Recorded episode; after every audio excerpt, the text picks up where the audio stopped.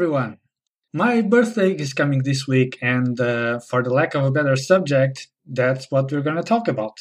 Baby kangaroos. No, birthdays. We're gonna talk about birthdays. I've got a new addition to my list of useless expressions. The list is getting big now, so I made an intro for it.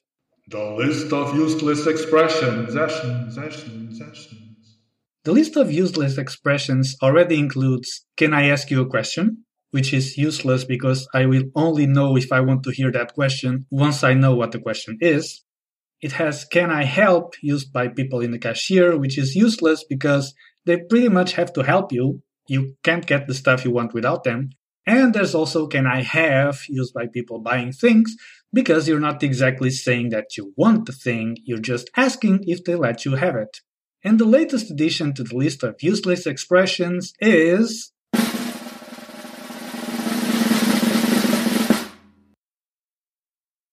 everything and anything you say after happy birthday. Okay, anything except hugs and kisses. I'll make that exception. Everything else is just useless. Let's start with Facebook. People go on Facebook and see their friends' birthdays and go on their profiles and they write happy birthday and then they write something like have a nice day, which is useless. No, you don't have to wish them a nice day. You just wish them a happy day. It was seconds ago. You see, there's no point in wishing people a happy day and a nice day. I mean, if it's happy, I'm going to assume it's also nice, right? The thing is that happy birthday is such a powerful and self contained message that anything that is said after that is just going to repeat the same message. Some other examples that I pull from Facebook are all the best, I wish you a great day, have a good one, or even take it easy. Hey, happy birthday! Take it easy. These are all useless. All of them. They're basically saying happy birthday one more time. Although I especially like have a good one. Hey, happy birthday! Have a good one. Because it seems there's some hidden meaning there, but I don't know what exactly. Have a good one. Have a good one? Okay, but I understand you guys. The fact that happy birthday is such a self contained message means that it can also be a conversation stopper.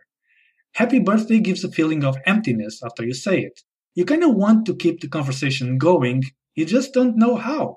So you basically try to say the same thing as happy birthday, but in other words.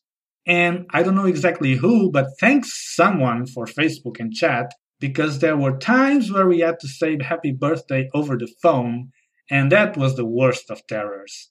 Because on the phone, you couldn't just say happy birthday and hang up. You had to make conversation.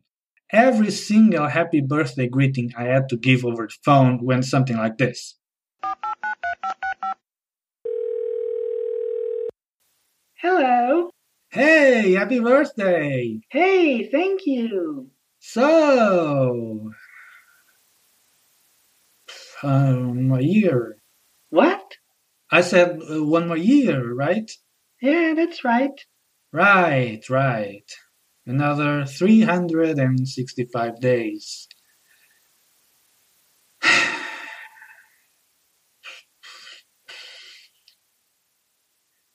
so, how are you? Oh, same as yesterday when I left you. Of course, of course. Of course. Think, goddammit, say something. Maybe I could ask her how many years she turns? Ah, but it's a girl. I can't ask her about her age. I have nothing. Nothing. So. Uh, João, I have to go. I'll see you later, okay? Uh, okay, okay. Bye. Uh, have a good one. Man, those were hard times. Even in the happy birthday song, there's this feeling that there's really nothing left to say besides happy birthday. I mean, the song has four verses. The first verse says happy birthday. Happy birthday what? Happy birthday to you, which is both useless and stupid. Of course it's to them. To whom else is it gonna be? The second verse, it's completely different. It's happy birthday to you. Yeah. You could tell that whoever invented this song was really trying to rhyme with the to you of the first sentence. The third verse is Happy Birthday, dear What's His Name, because they figured out that they could put the person's name in there so it wouldn't be completely boring. And for the fourth verse, they just didn't care anymore and they just put Happy Birthday to you again. And this happens not only in English, but in most other languages as well. The French say Joyeux anniversaire over and over. The Spaniards repeat Cumpleaños feliz. The Italians repeat Tanti auguri a te. And the Germans repeat Zum Geburtstag viel Glück. Oh, those crazy Germans. They don't just wish you a happy birthday, they wish you good luck with that. But Portuguese is a brave exception. In fact, the Portuguese happy birthday song is a full fledged song that goes on and on and on. And when you think it's finally over, they suddenly find more of the song to sing. When the Portuguese finish singing happy birthday, usually the birthday boy or girl is sleeping all over the birthday cake with their hair on fire from the candles. Birthdays are always times of doubt and indecision. Not only because you don't know what to say after happy birthday, but also because you don't always know what to give or what to receive on a birthday. It was so much easier when we were kids. We knew exactly what we wanted for our birthdays. We went to those toy catalogs from the supermarket and we put a check mark on every single toy in the catalog. It was so easy. Now that we're adults, people ask us what we want for our birthday and we don't know what to say. Last year, I started thinking aloud about what I wanted a big house, a nice job, a wife and kids. And then my birthday came and I got the Da Vinci Code, which I had already read. So the next day, I had to go to the bookstore and exchange it for another book. Just because I had a phase seven years ago when I liked reading Dan Brown. They never forgave me for that. I like to think I'm pretty good in picking presents for people's birthdays, that I'm choosing the perfect match between the present and the person it's destined to.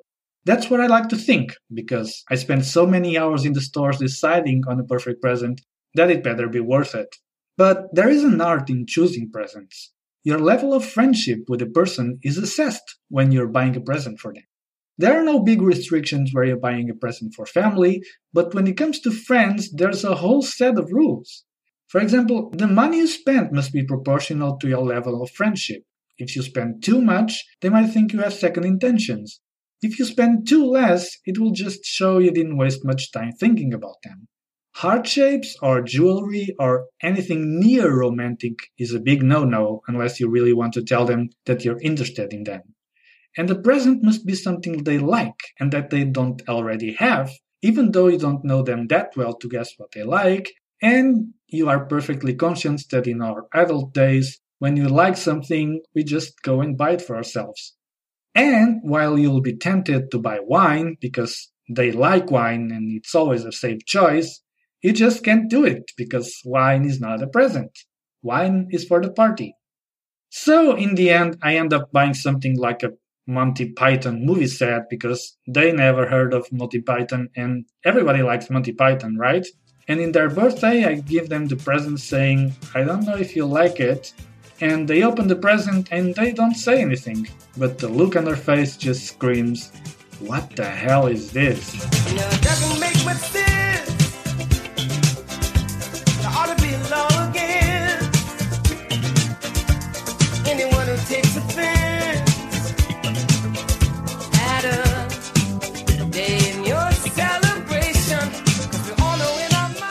That's It For Me is available for iOS and Android. For iOS, just search for That's It For Me in the iTunes Store.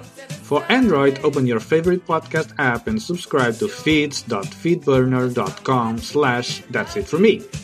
That's It For Me is brought to you by me.